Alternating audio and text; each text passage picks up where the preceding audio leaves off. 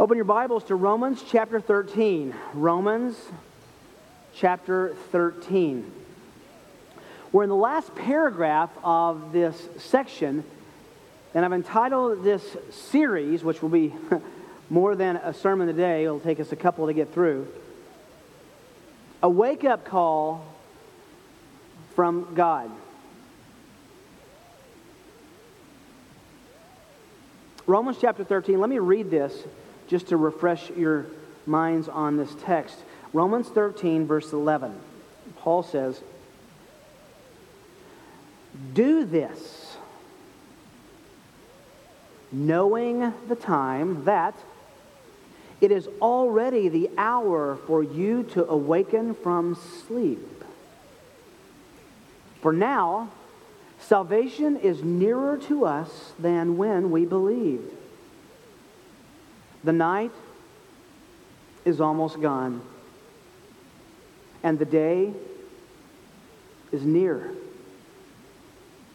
Therefore, let us lay aside the deeds of darkness and put on the armor of light. Let us behave properly as in the day, not in carousing and drunkenness not in sexual promiscuity and sensuality, not in strife and jealousy. But put on the Lord Jesus Christ and make no provision for the flesh in regard to its lusts. You ever have trouble waking up and getting out of bed in the morning? I'm not going to ask for a show of hands, but I wonder how many of you consider yourself morning people. You just hop out of bed, you're singing songs, you, you're making bird chirping sounds, and you just love the morning and you never are ever tempted to sleep in at all. If that's you, you can disciple the rest of us. Let me ask you another question. Is there a difference in how you feel when the alarm goes off in the morning and you have something that you don't want to do that's facing you, something unpleasant, versus something extremely exciting, pleasant for you to do. I remember what it was like uh, in college. I remember one specific morning. Uh, the, for some reason, my classes lined up to have three finals on the same day. And I remember, just like it was yesterday, the alarm clock going off and praying for the rapture. I just wanted to be somewhere else right then.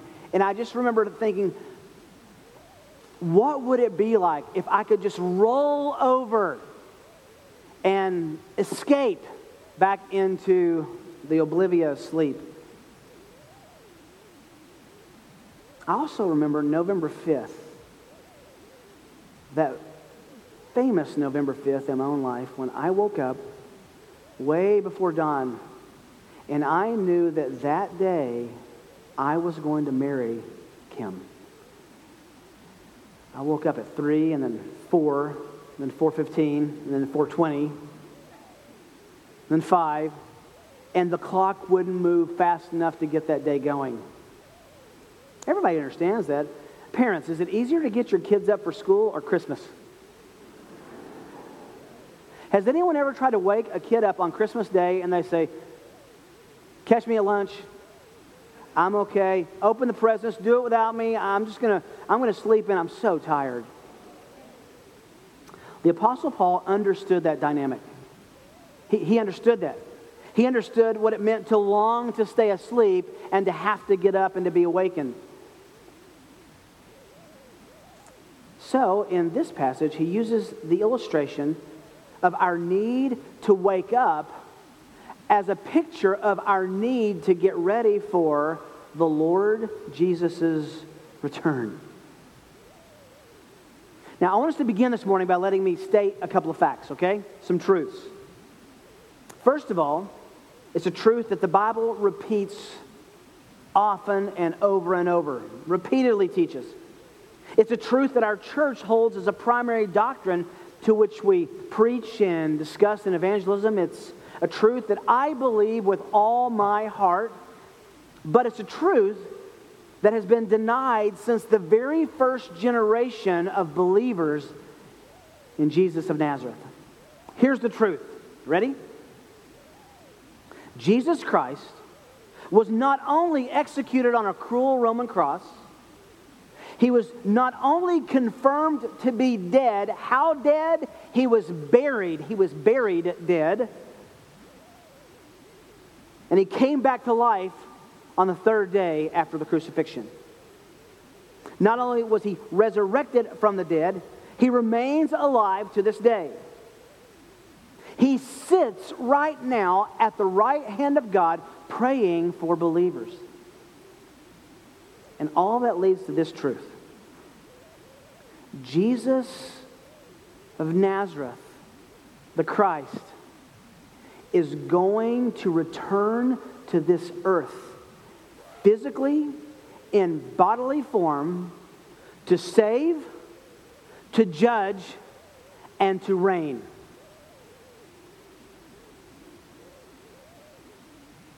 When he returns, he will then be confessed by every knee bowing and every tongue confessing that he is the Lord.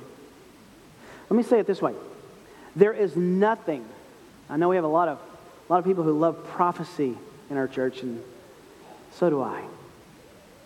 I don't know what you've read. I don't know which conferences you've attended. I don't know how many TBN shows you've watched or how many Hal Lindsey books you've read. But listen, there is nothing, nothing left on the prophetic calendar that precedes his return.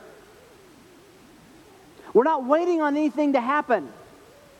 And that's been the case since the first generation. Paul said, Look for his coming. Don't wait for this to happen and that to happen. He says, He may return today.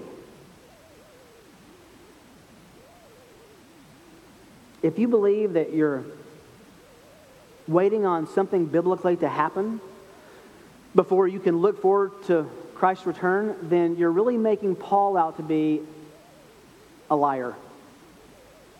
Because he said Jesus was ready to return in his generation.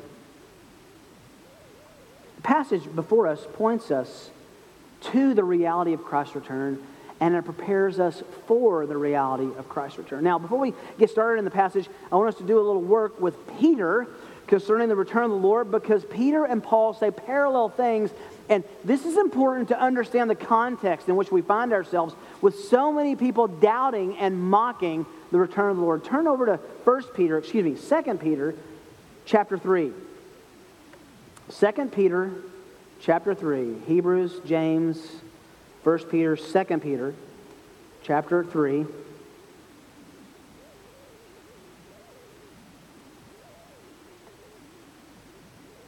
I want to read a bulk of this passage. Uh, can I just tell you right now, you, you, need to have the, the spines of your Bibles oiled up a little bit this morning. We're going to do a little bit of broad spade work before we drill down exactly into what Paul is instructing us. It's really important to get some background.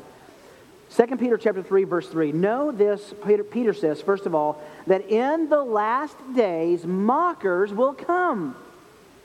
And they'll come mocking as they come, with their mocking, following after their own lusts. And this is what they'll say Where is the promise of his coming?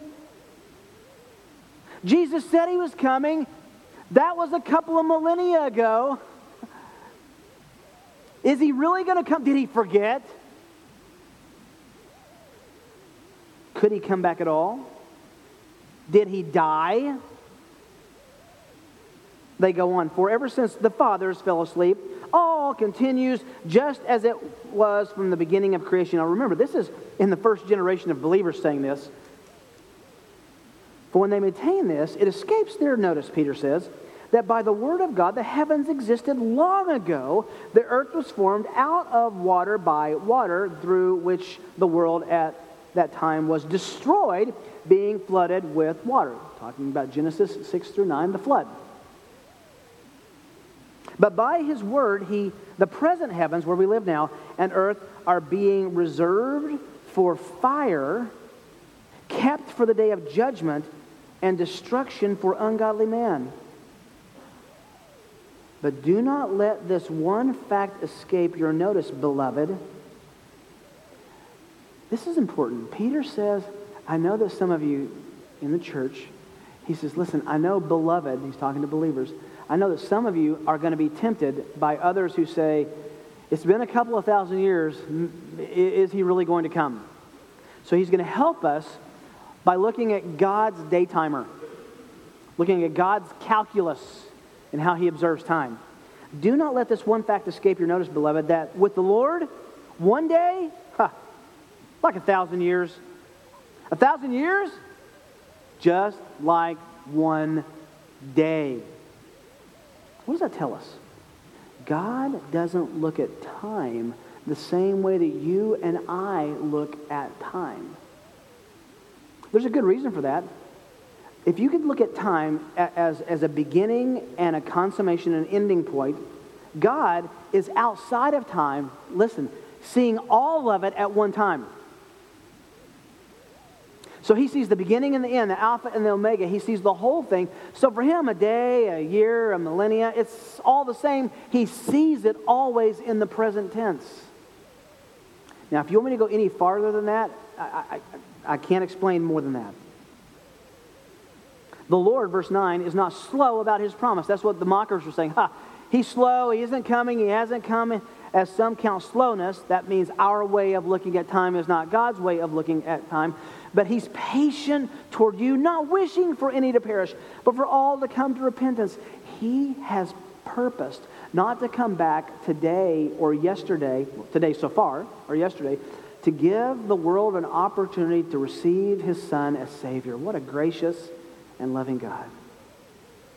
But the day of the Lord will come like a thief in which the heavens will pass away with a roar, the elements will be destroyed with intense heat, the earth and its works will be burned up.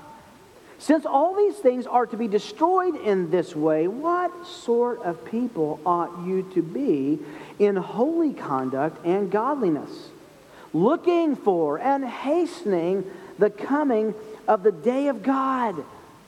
Because of the of which the heavens will be consumed, destroyed by burning, and the elements will melt with intense heat. But according to his promise, we are looking for the new heavens and the new earth in which the righteous will dwell, and righteousness dwells. Therefore, beloved, since you look for these things, since you look for these things, I just have to stop and say, do I, do you look for these things? Are you anticipating these things. Be diligent to be found by him in peace, spotless and blameless, in regard to the patience, and regard the patience of our Lord as salvation, just also as our beloved brother Paul, according to the wisdom given when he wrote to you. Now listen to this. As also in his letters, speaking in terms of these things, in which are some things hard to understand. Is that encouraging to you? That Peter said, you know, Paul needs a little extra study, which the untaught and unstable distort as they do all the rest of the scriptures to their own destruction. Therefore, you, beloved, knowing this beforehand, be on your guard so that you're not carried away by the error of unprincipled men and fall from your own steadfastness, but grow in the grace and knowledge of our Lord and Savior Jesus Christ. To him be the glory both now and to the day of eternity. Amen. Here's what we learn from Peter. People would doubt and even mock the Christian's confidence that Jesus would return, holding to what's called a uniformitarianism. It's all, it'll just keep going like it's gone, nothing new. Have you met people like that? That's the day in which we're living. Peter also says that God is planning to judge the world with fire, similar to the way that he judged the world with a flood, but he won't do it by a flood again. Why? He said he wouldn't. God sees time differently than we do. What we think is a long time is not a long time to him. And what we think is a short time is eternally etched in his memory. His delay in returning is for evangelistic purposes. His return will come unexpectedly. What Paul taught about the second coming, Peter says, is not impossible, but it's hard to understand, meaning it takes a little extra work. He's not saying it's impossible, you just got to work at it. And we should consider the Lord's return and live in a way that prepares us to meet him without shame. That sounds almost identical, now back to Romans 13, to what Paul is going to say in these verses. While you're turning back to Romans 13, John adds to this Now, little children, abide in him so that when he appears, when Jesus appears, we may have confidence and not shrink away from him in shame at his coming. In other words, be ready. Wake up to the reality. Now, with that, we look at the end of Romans 13. Paul basically says we're standing in line for eternity. Have you ever stood in at, in line at a theme park and you stand in line and you think this is taking forever, and then for some inexplicable reason, it starts moving really fast? A picture of what's going on. We've, we've waited and waited, but when the time comes, it's going to happen rapid fire without warning. So, Paul informs us in this passage to wake up for and then be prepared for the coming, the return of the Lord. The language he uses is of a wake up call, an alarm used to wake someone up from deep, comfortable sleep. Now, as we follow through on this passage this week and at least next week, I'm going to show you, discover with you, two urgent responses to God's wake up call. Two urgent responses to God's wake up call. And let me just tell you, we're only going to get to the first one today. The first wake, uh, uh urgent response to God's wake up call is this number one, wake up to immediate awareness of Christ's return. Wake up to immediate, instantaneous awareness of Christ's return. Verse 11. Do this. Do what? Do what? The New American Standard says, do this. The Greek instruction of this phrase literally reads, and this. Kai tauto. It's really basic, simple grammar in, uh, in, in Greek. And this. Now, it's interesting. It becomes a command, an imperative. He's basically saying, I've said something, and now this. Now do something. Just for observation, the NIV, the New American Standard, the New King James all say, do this. They take it as an imperative. And for some unknown reason, by the way, and I, am trying to figure out why the translators of the ESV uh, say something like this, that they say, besides this. And it's not beside, he's not separating. He's saying, and now this. Do this. Do what? Do what? Do this knowing that the time is already around us. It's already here the hour for you to awaken from sleep. For now, salvation is nearer to us than we believe. The night is almost gone, and the day is near. We're just going to look at that part this morning. Let's ask a simple question as we dig into these verses. Why do we think this paragraph is about the return of Christ? It doesn't say anything about the return of Christ. It talks about the hour to awaken, salvation being near, the night is almost gone, the day is near. Why would we take that as the return of Christ? That's a good question. 1 Thessalonians 5 tells us because he uses this exact language, listen, to say the same thing. 1 Thessalonians chapter 5 verse 1. Now, as to the times and epochs, brethren, you have no need of anything to be written to you, which is interesting. He, Paul says, You have studied and you understand the coming of Christ and what's, what's ahead. You, you know what's next on God's timetable for the trumpet to sound and Jesus to return. Take his people to be with him. For you yourselves know full that when the day of the Lord will come, it will come like a thief in the night, while they are saying peace and safety. I just heard that on the news yesterday peace and safety, pursuing it, peace and safety, that the world will be cured by peace and safety. While they're saying that, then destruction will suddenly come upon them, like labor pains upon a woman with a child, and they will not escape. But you, brethren, are not in, here, here's darkness, that the day would overtake you like a thief. In other words, you're not asleep in, in, your, in your ignorance. For you are all sons of light and sons of day. We are not of night nor of darkness. So then, let us not sleep as others do, but let us be alert and sober. For so those who sleep do, they're sleeping at night.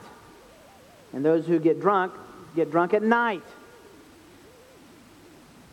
But since we are of the day, let us be sober, having put on the breastplate of faith and love as a, and helmet as a hope of salvation. It's night and day and putting on armor. Our passage talks about night and day and putting on armor. It's about the end of all time and the coming of the Lord. Let's break it down now. Do this. Do, do what? Now, you could be tempted to say the immediate context is love one another, um, love others, express love. That's the immediate context that we studied last time. And it certainly includes that, but when he says do this, it marks a significant grammatical change in the passage. I think he's saying this goes all the way back to chapter 12, verses 1, all the way through 13:10. Predominantly saying, don't be conformed to this world, but be transformed by the renewing of your mind into the image of Christ. And then he explains over a, the next chapter and a half how to do that. He says, do this Conform to the image of Christ. Refuse to be conformed to the image of the world. Do this knowing something. Knowing something. Scholar Tom Schreiner agrees. He says, the first part of this verse can be paraphrased put into practice all of the exhortations in Romans 12:1 through 13:10 in light of the imminence of the end. End quote. Do this. Be sanctified. Avoid being conformed to the world. Pursue being conformed to the image of Christ. And then our word we keep coming back to in Romans over and over the participle knowing. He expects us to know something. He doesn't say find out. He says do this knowing with something in your mind, something in your memory, something fresh. Paul expects that the believer has an awareness of God's itinerary. He expects that we know how God's watch reads, which is, I'm coming back soon. There's a push in contemporary evangelical circles to minimize and even to ignore eschatology Eschatology is a big word that looks at the Greek eschaton, the end. It's, it's a word that means end times. Study the end times. That's the doctrine of, of the end times, eschatology. So many ignore it, overlook it, minimize its importance. They minimize the doctrine of God's timetable at the end of time. Some would say you can't know it, it's impossible. I read one commentary that said, the book of Revelation was written with a key, a code. But the code book to interpret Revelation was lost, so we have no hope of understanding what it means. As if God is up there wringing his hands saying, I wish they hadn't lost the code book. This gets at what we call the perspicuity, the clearness, the clarity of Scripture. Revelation isn't hard to understand as much as it is hard to believe. People ignore it. It's thought by some that the book of Revelation presents so many interpretive challenges that we should look the other way and ignore it and ignore the passages that describe the way God will bring the world to a climatic end. The explanation that follows here in Romans chapter 13 uses the illustration of getting up from sleep because you know there's something for which to wake up. Again, Paul expects by saying knowing, knowing the time, he expects that we know what time it is on God's clock. What time is it on God's clock? It's time for the return of the Lord. You say, well, it hasn't happened in 2,000 years. It, that's a long time. What did we just hear Peter say? Not very long, actually. Not long at all. It's a blink in God's eye in eternity.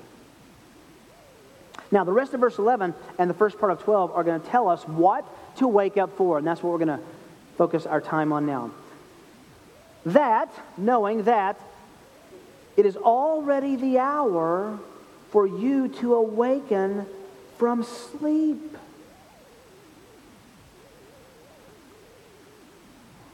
I'm not going to say, have you ever, but you know what it's like to need to get up for something? And let's say that you need to be someplace at 7. You set your alarm for 6. You have no memory of the alarm going off because maybe you set it for 7 p.m., but that's another whole problem. And for some unknown reason, you roll over and look at the clock and it says 7.05 and you're supposed to be. Anyone ever had that happen? You wicked sinners. I can't believe. I have that happen. Paul is saying, it's time for you to be awake. And if you are asleep, this is not something for which you ought to oversleep.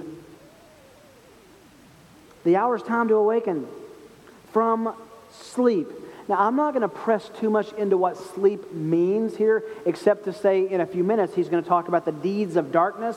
And basically, sleep references your former manner of sin and living in sin. He'll talk about that in the coming few verses. Told the Thessalonians the exact same thing. Time to wake up. Time to wake up from your former pattern of living and be aware and ready of the Lord's for the Lord's return. Why? Well, this is interesting. He says because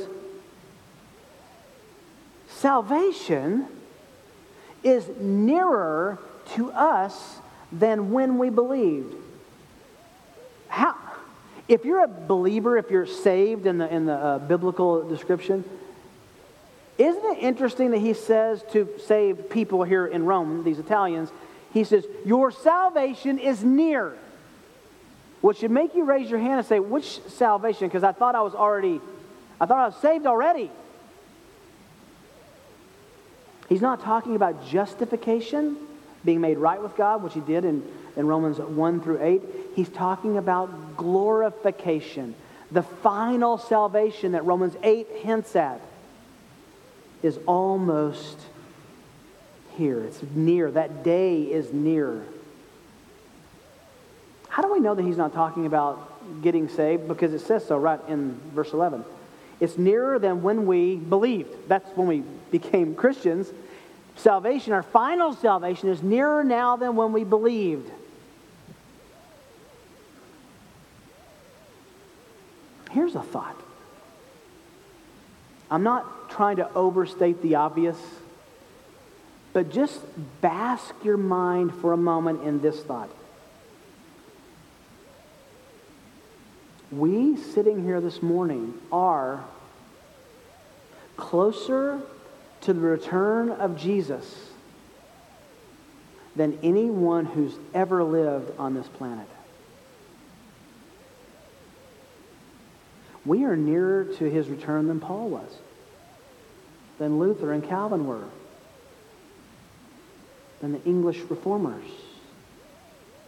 than anyone you know who has passed. You are closer to the return of Christ than it's ever been. Paul now uses a familiar metaphor for the closing of this age and the coming of the Lord. It's the passing from night today. He, Peter did the same thing. Paul does the same thing. Verse 12. The night, the time of sin, the time of this world, almost gone. The hourglass is over in God's hand, and the sand is almost at the end.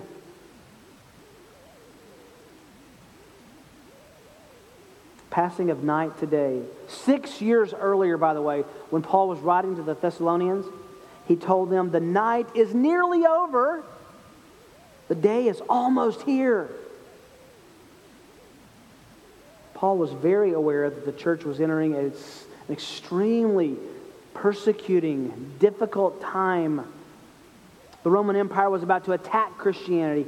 He was preparing the believers for this troublesome time and saying, listen, as bad as it is, the night is almost over. Just as a practical pastoral aside from Paul, Some of you are here this morning with, with extreme burdens. It could be financial, it could be relational, it could be school, it could be business. And it's easy for us when we're all in those seasons, when those times, to think, I, I can't see beyond this. I'm up against the wall and I can't see how high it is. There's no ladder to get over it. I am, I'm in a spiritual cul-de-sac. Imagine having a worship service and waiting for a knock on the door, and when it knocks, not knowing if that was someone who was going to join you in worship or as a Roman guard who was going to take you outside your home and execute you on the spot. They lived in this kind of anxiety.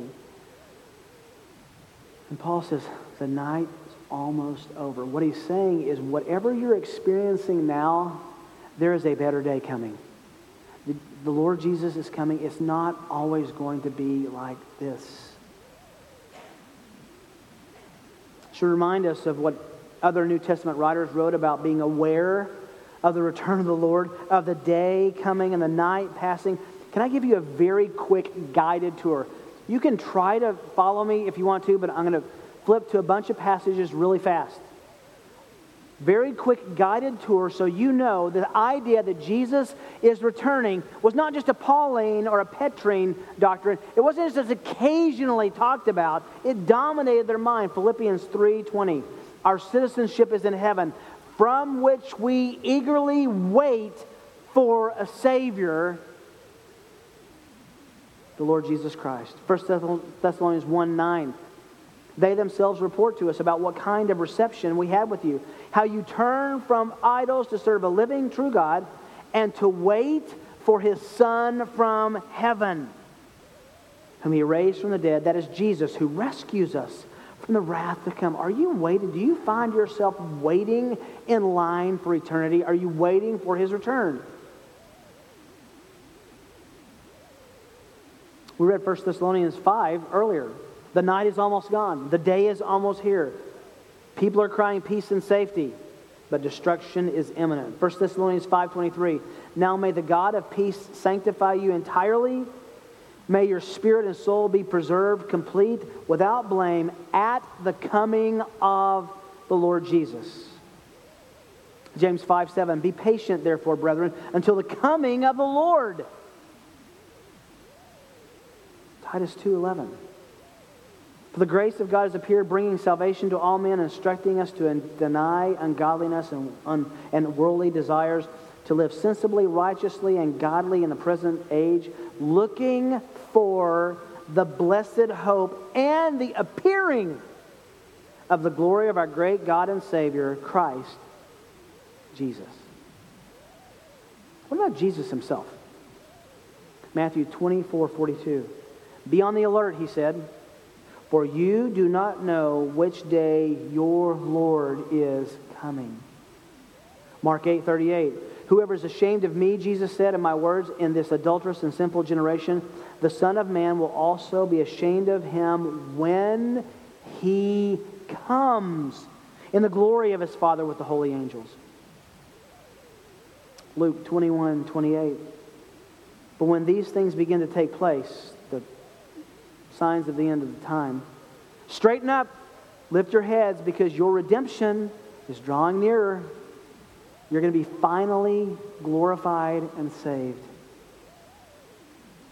Revelation 1 7 Behold, he is coming in the clouds. Remember what we read a couple weeks back on Easter on, in Acts 1? Jesus ascends into heaven, and these people are looking into heaven. He disappears in the cloud, and an angel shows up beside and says, Why are you guys looking up there? But know this the way he went up is the way he is going to what? Come back. Revelation 1 7, he's coming in the clouds. Every eye will see him, even those who pierced him, the Jews. All the tribes of the earth will mourn over him. Revelation 22 12, behold, Jesus said, I am coming quickly.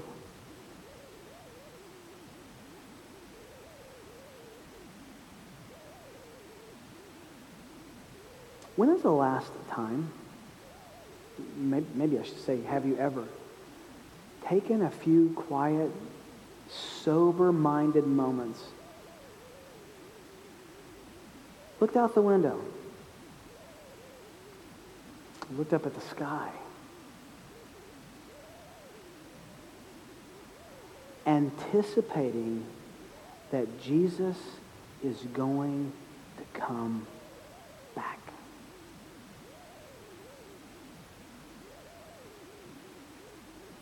Peter says, you gotta, you gotta do this because mockers are gonna come. You want a great evangelistic tool? Go to the park and just stare up. Just look at the sky. And when people come and say, What are you looking for? Just say, I'm waiting for the Lord to return. Who is that? And then you're in. Just try that sometime.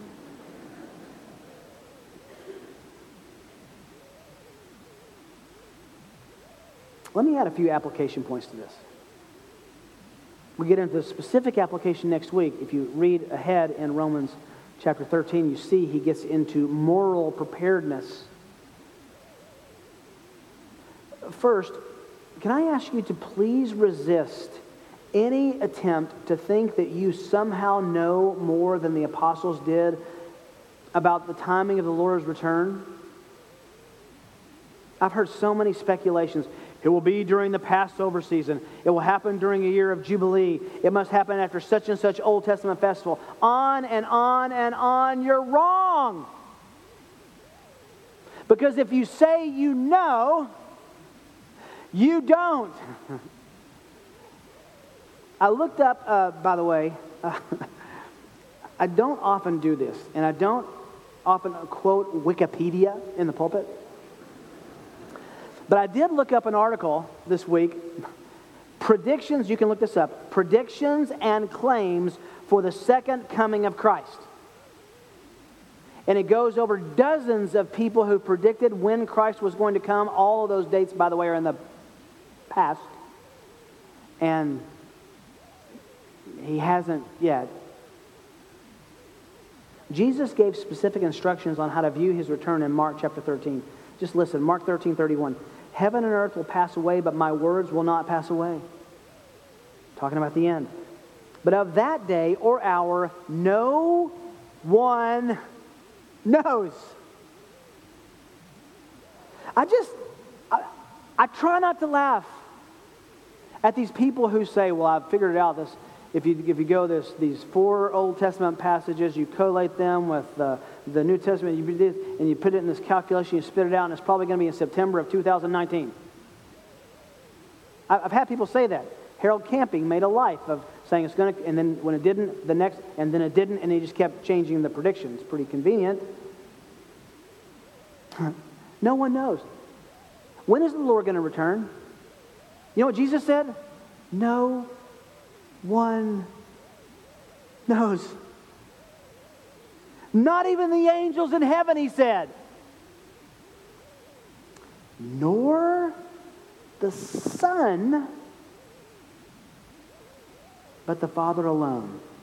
Now, I'm going to confess, this was during Jesus' time on the earth, in his glorified uh, condition and state, sitting with the Father. Does he know now? I don't, maybe. I don't know. I don't know. But this time he says, I don't even know the day. So these people who think they've got it figured out, just humble yourself and say, No, I don't. Take heed, be on the alert, for you do not know when the appointed time will come. There it is. Since you don't know, always be ready.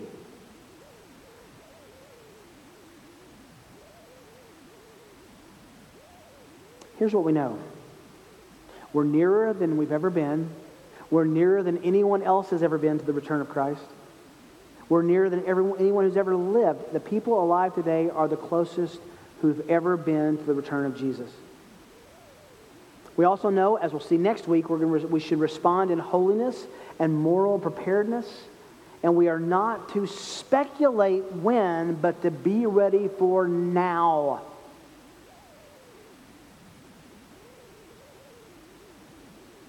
You know what happens when you say that you think you know when the Lord's going to return? You neglect the sanctifying thought that he may come back today. So these people who say oh, he's coming in September of 2019, that takes away the whole thrust of these passages that say, be ready now. He might come today. And how much should be, we be aware of telling people that the Lord Jesus is coming back to rule and to reign and to judge? We have the life saving message of the good news of Christ. This should make us, see what we use the word, two urgent responses. This first one is urgent, the second one is urgent. Are you aware that Christ could return today? Can I ask you another question? Do you want him to? Well, not until I get married. Well, then you don't understand the glory of Christ. Well, not until I have kids, then you don't understand the greatness of Jesus. Well, not until I, not until. There is no not until. Well, look, next week, Paul says, learn to pray this Maranatha.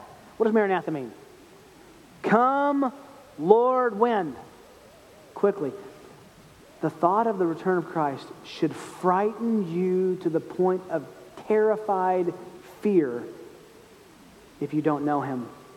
Or the thought of Christ's return should get you pretty excited today. That the night's almost gone and the day is almost here.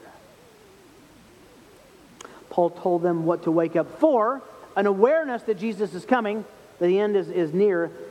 And next, next week, he'll tell us how to wake up and from what to wake up. Make sure this week Make sure today that you let your mind drift toward the anticipation. He may come this day. May come before we finish. And that ought to be an invited, glorious thought.